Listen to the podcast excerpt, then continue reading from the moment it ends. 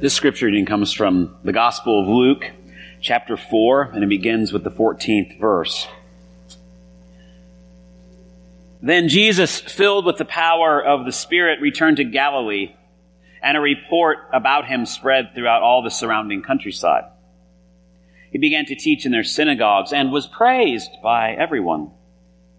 When he came to Nazareth, where he had been brought up, he went to the synagogue on the Sabbath day and as was his custom, he stood up to read, and the scroll of the prophet Isaiah was given him. He unrolled the scroll and found the place where it was written. The Spirit of the Lord is upon me, because he has anointed me.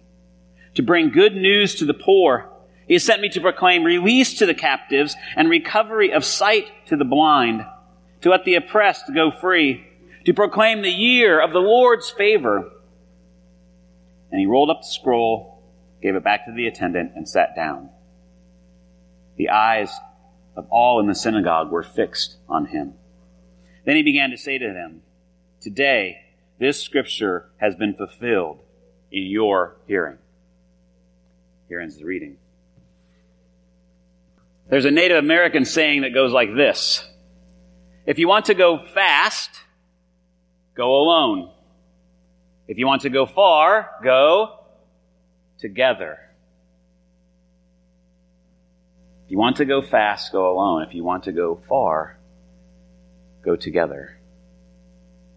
Man, doesn't that just cut right against our American impulse? Our individualism? Our wanting to strike out on our own and make our own way? I mean, we live in this society, and, and I don't think it's that much different than almost any other time, really. It's just, it, it's more sort of in our face because of social media and, and all those, all those tools that we have to, to connect with one another. Most of the time we connect like peacocks. Look at me, I'm so pretty. I got my tail up in the air. I look so nice. And then the rest of us whose plumage is not feeling so pretty that day, we sort of look at that and we, we maybe shrink back a little bit from it. If you want to go fast, go alone. If you want to go far, go together. It's a great way to look at this scripture passage from Corinthians. The Corinthians were a group of people that seemed to have a lot of divisions among them. They were made up of people from all kinds of different social strata, at least as far as we can tell. There were people who were, who were more well to do. There were people who were more day laborers, we might say. Um, and so in their, in their community, when they would come together, uh, we believe it was probably on a Sunday evening or, or early Sunday morning for their, for their worship. Now just, you've got to understand that um, at this time in history, there is no weekend. If you're a worker, you never stop working. You work, you work every single day. Now, if they were Jewish, if they were Jewish, they might, they might be given permission if they were a slave or if they, or if they held land. They might actually create time for the Sabbath day, which would have been what we call Saturday. They might have created time for Sabbath day. So they, so many of them might have been in a rhythm like that. But now Christians were beginning to, to worship as Christians um, on Sundays. And so they had, they needed to do it outside of sort of the regular work day. And so it had to be sort of on the edges. But some of the more well-to-do people could arrive earlier to the home, probably where they were gathering. They weren't gathering in churches, they were gathering in homes. And at this time, as part of their worship, they had a full meal. They would have a love feast, as it was called. So they weren't just having a, a, little bit of bread and a little bit of wine. They, as part of their worship and their fellowship together, they would, they would eat a full meal together and share in that kind of community. And some of the, some of the more wealthy folks could get there earlier. And um, as they or we are want to do, they just dug right in. And so by the time some of the the folks who were more the laborers or the folks who, who had to work for somebody else came in, usually the food was gone. So this is one of the things that, that Paul is, was writing about as part to the Corinthians is like you, you're you're not paying attention to each other. You're not being hospitable to everybody within the community. And then within this community, there was a lot being made of different spiritual gifts.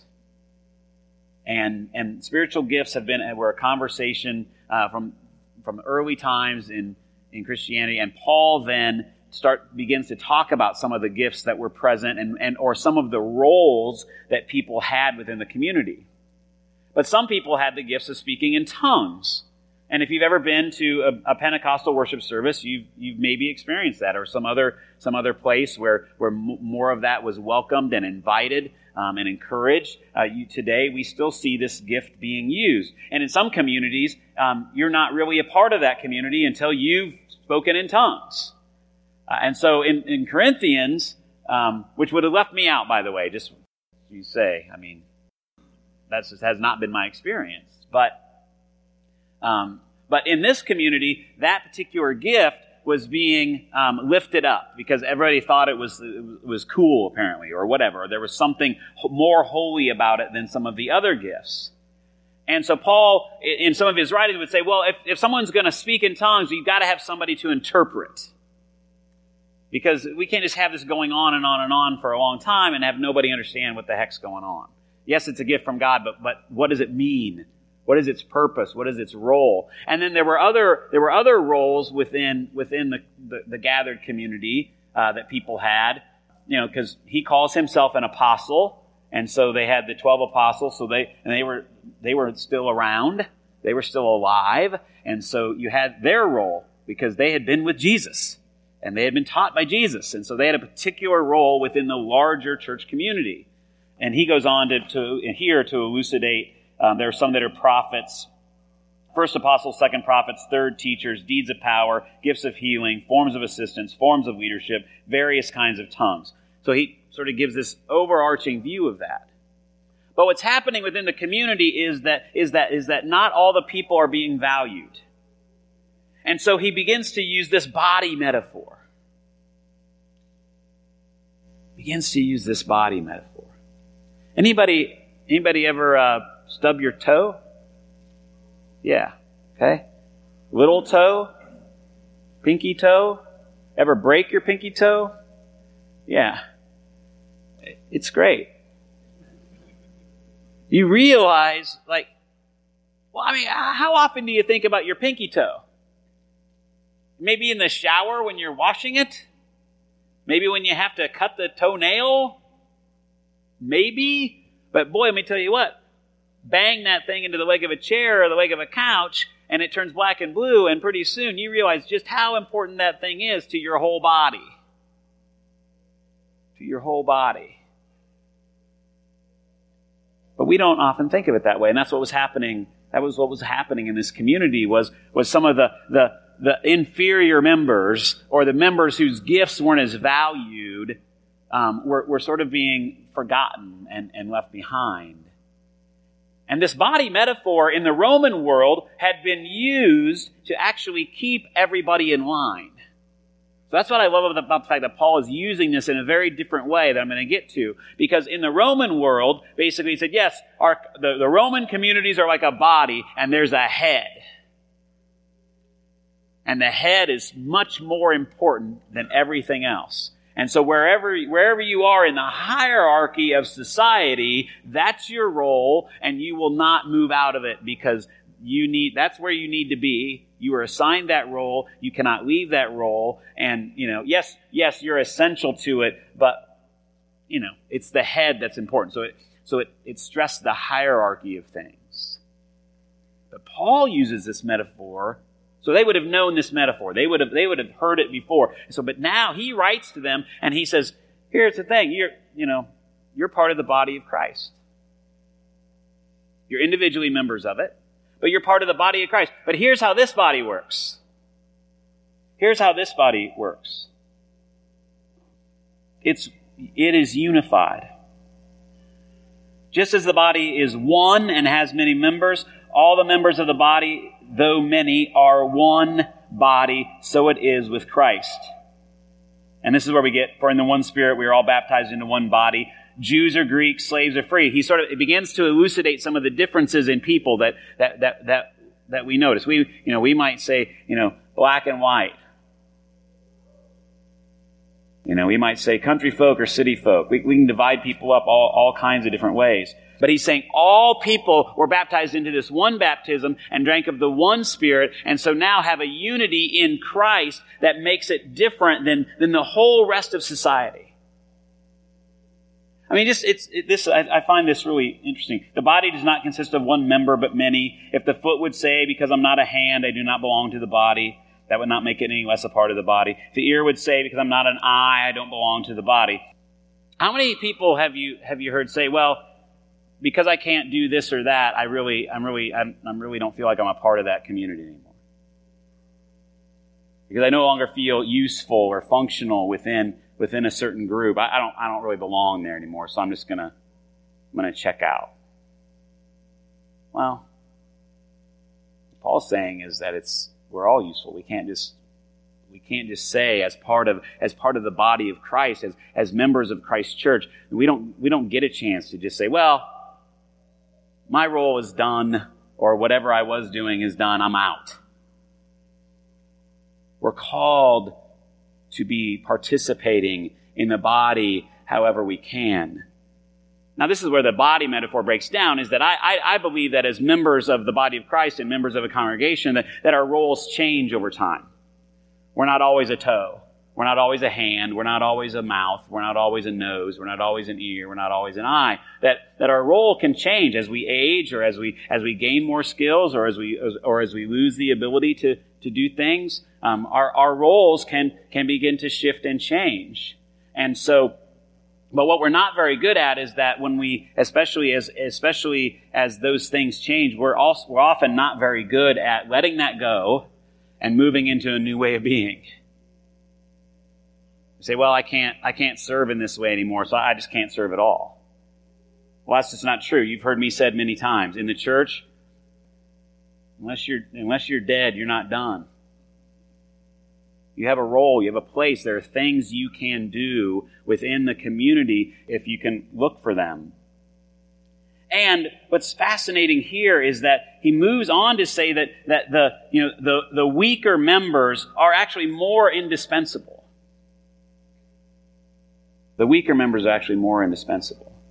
A lot of people look at a church today and, and they look at they look at the pastor or they look at the pastoral staff or or they or they look at the elders and like, oh, the, they're the ones who make it all happen. Well, I mean, if I don't have Troy running the sound, and you don't even know he's doing it, he's sitting right in front of me, he's running the sound. If he if he if he if he begins to start messing with things, it makes it a lot more difficult for me to do what I'm doing today. Right? If we don't, if we don't have Steve and Susan um, and whoever else was helping this morning set up, you know, behind the scenes so that, so that you can have muffins and coffee and, and rolls, you know, it, it feels a lot less hospitable in here but they maybe don't have a public role out in front that we go, oh my gosh, look at that. You, you know, you're up there talking, or you're up there singing, you're up here, you're up here doing those things. We, that's not the, those are just different roles that we have within the body that help make the body unified, that bring us together, to use our gifts and our skills so that it all works together. And that's when it's beautiful, is when we bring people into a serving community and a loving community in this, in this body of Christ, and we set you free to use your gifts for what the community needs to help move the community forward. And it's really awesome to see. Over the years in, in my, in my life here, if you don't know, in the Presbyterian Church, we we're led by elders, and so there's there's a there's a call that comes to to people in the congregation through God and through the congregation that that that says we believe God is calling you to help lead our church for a period of time, and so those people those people come, and we uh, when, when, they're first elected. Uh, by the congregation, they they are ordained to that office, to the office of, of elder, and they serve a certain term and then they and then they, they can serve two three year terms in a row if that if they feel called to do that and are elected to do that. And then they must go off for a time. We just back in the early period of the presbyterian church eh, once you were an elder you were an elder for life and you stayed on the board for life. So just imagine how crazy that was. But they figured out very quickly we needed we needed term limits basically to help get to help to help see what, what, what fresh ideas God was bringing into the congregation. That's not my point. That was a little little education about the Presbyterian Church. Well, my point is is that so every year we elect two people to serve.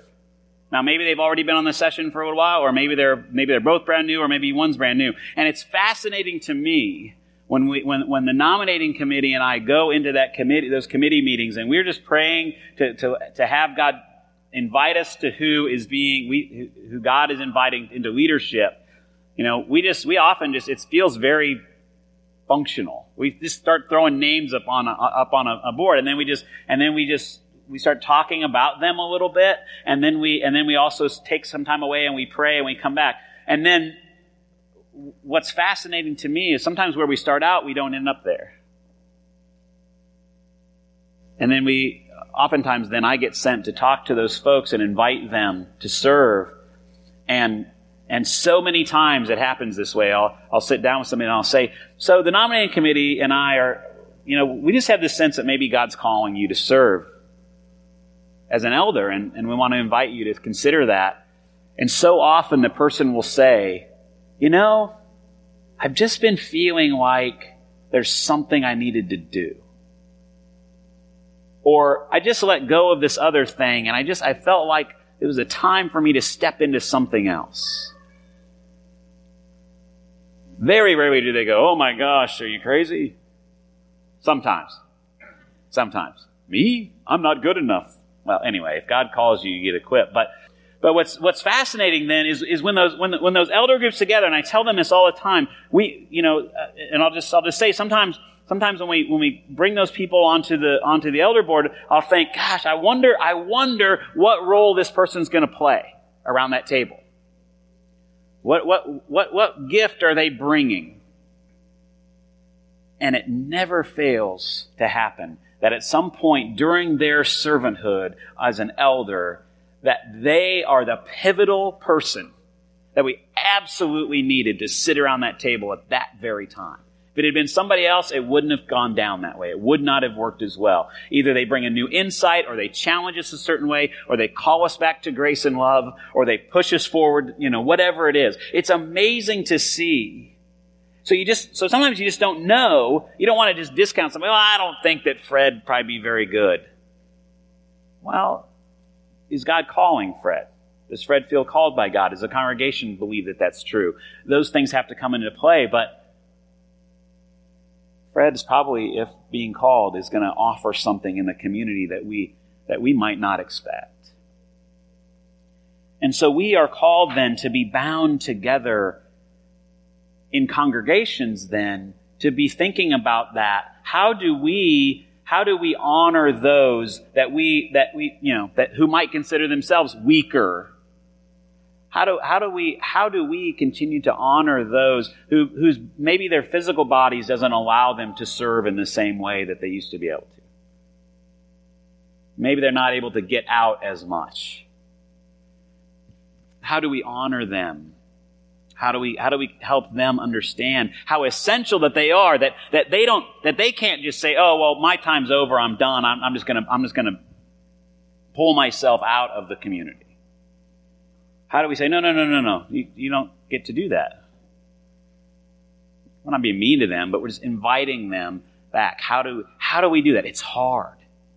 And it's hard too because we all have different opinions about how things should go and, and, and where we are and, and what's next and all of that. And so in, in, in the community of Christ, we seek to listen very intently to all those voices and being led by elders, there are times when the elders have to make decisions about where we're going that may not be super popular with a group of people. But they seek to lead by following the head, which is Christ. And so I guess for us there is a bit of a hierarchy, but really it's just that Jesus is our leader and all of us are called to be his hands and his feet, his body out in the world, to seek to bless people with love and with grace. Because that's how the body comes together anyway. It comes together in the Spirit. We are individually members of it. So we are complete in a, in a sense in and of ourselves. But then as, as believers, we are incomplete until we are part of a community and we are serving and giving and loving in that community. And that's what makes it beautiful. Because you can go fast by yourself. But if you want to go far, you do it together. And that is why we were called by Christ into the body.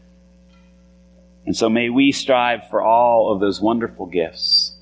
And may we seek to serve with all that we are and all that we have so that everyone might know that they are indispensable. Amen.